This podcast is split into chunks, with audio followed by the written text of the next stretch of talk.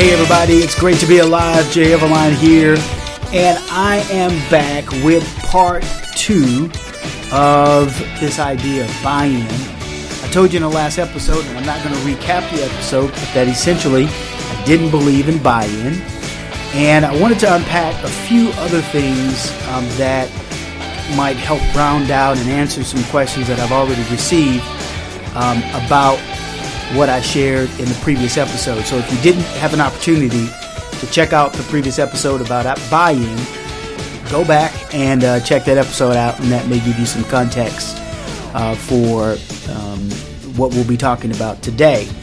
Um, but just for a few minutes here, let me let me kind of maybe answer a question. Um, there's some people who had some differences of opinion about, you know, my position on this idea of buy-in.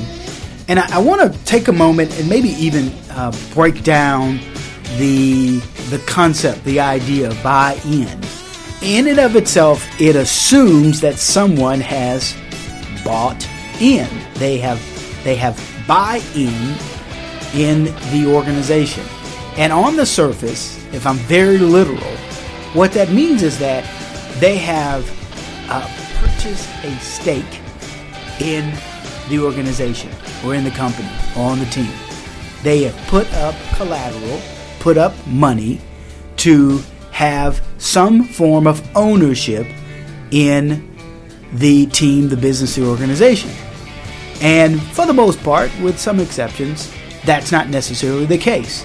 When I've heard people use that term, in no way, form, or fashion is there anyone on their team besides themselves um, that has actually put up some collateral, some money, to actually have true buy-in in uh, the entity. And so, one of the things that you just have to come to grips with is that if you are the executive director, CEO, maybe you're even the founder of your nonprofit, um, and for that matter, if you're the founder of your business, um, or you know, your board member even, you know, asking people or expecting people to have the same degree of ownership as you do is a little bit unrealistic. Now, you have some exceptions. There will be some people, and I call these your A team people, who have absolutely no buy in. You don't give them any share in the company, they don't have a percent ownership in, in the in the team or anything like that. There's no collateral that they're going to get out of the deal. Um, and obviously, in nonprofits, all the money goes back into the organization, so this doesn't apply. But I'm just using that concept to really drive this point home. Um, you, you have some exceptions, right? It's your A team folks who really love and act like they are true owners, um, in which case you should cherish them. Um, and and they are rare, and you should not take that for granted. But by and large, that is the exception and not the rule.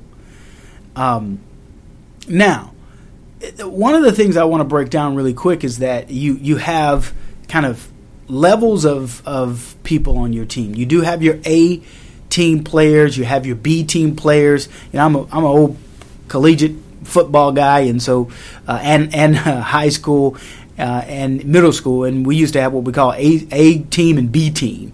Um, and if if it was really bad, we had a C team. Uh, so you got your A team players, your B team players, and your C team players. Uh, your A team players are those that I mentioned. They're they're very high performing people, and then your B team players, they're okay. You know, they can get the job done, but they're not the star, uh, if you will. And then you got your C team players, and I don't mean to hurt anybody's feeling, but um, they just need a lot of work. Uh, they need a lot of work, and and uh, in some cases they're not pulling their weight. You know, and again, I want to drive this point home because we talked about have you set clear expectations, and then secondly, are you holding people accountable? You know, one of the things that I do, and I encourage you to do, and you to consider, which is why you're even asking this question about buy-in, is to make sure you only have A team and B team players on your team. I'm sorry, but um, in sports, it was cool. You know, you had C team players or whatnot, and trying to give them an opportunity to grow their skills and all that kind of stuff. On your team, the livelihood, the success, thriving of your team is reliant on you only having A team and B team players. I'm okay. Obviously, I'm okay with A teams, A team players. I'm also okay with B team players.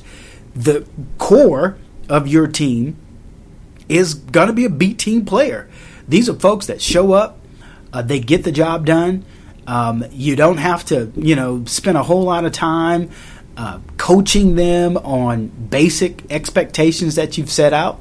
They follow the expectations, but by and large, they're not going to be like your A team players who really take that extra step. They do extra, extra, extra everything. Um, and and so and that's okay, right? The old adage of, you know, you need to have some Indians. Uh, not everybody can be a chief is really true, and so you have to have that balance. C team players, if you have any on your team, and let me tell you what they look like.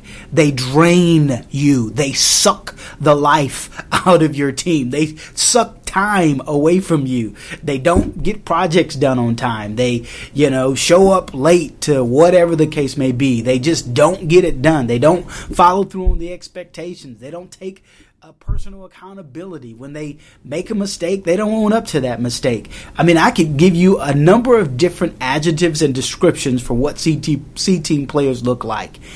And at the end of the day, if you have any C team players on your team, I can tell you right now that you are not doing the second part of why you're asking the question of buy in, and that is holding them accountable. And for that, you are responsible. And so, move the C team players out. I said in the last episode, give them the gift of finding another place to perform at that level, but it can't be on your team. Why? Because the constituents, your stakeholders, your customers, your clients, the people who rely on you to serve them, they're counting on you to perform at a high level. And what happens is you spend all of your time and energy focused on the C team players that the A team players and the B team players are ignored.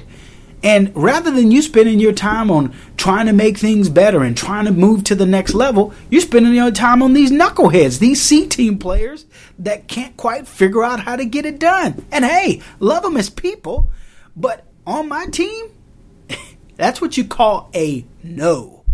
Um, and so I will do my part and help them as as well as the rest of my team be successful in life by asking them to find another place to spend their time. And so, um, so so that's kind of answers this question, you know, around buy-in and, and that sort of thing. Um, I just really want you as a leader to be as successful as you can possibly be. And success looks like, tastes like, and smells like a lot of different things just based on what your goals and objectives are. But at the end of the day, whatever, however you define success, the only way you're going to get that done is to do the two things that we have talked about this far, and that is have clear expectations and hold people accountable. And so, with that, I'll close out this episode. Just had a few few opportunities, few questions that came, and I wanted to answer that. And uh, I hope this has been helpful. Again, I welcome your feedback and your input. I'm thrilled that you um, have already started to respond to this new platform, this new approach that we're trying to take uh, to help make a difference, make an impact in your life so that you can then, and your leadership, and, and the way you build culture, an effective culture on your team, um, that your constituents, your clients, your customers, those you are privileged to serve, will get the greatest output from your team as possible. And so, with that, as always, let's go make an impact.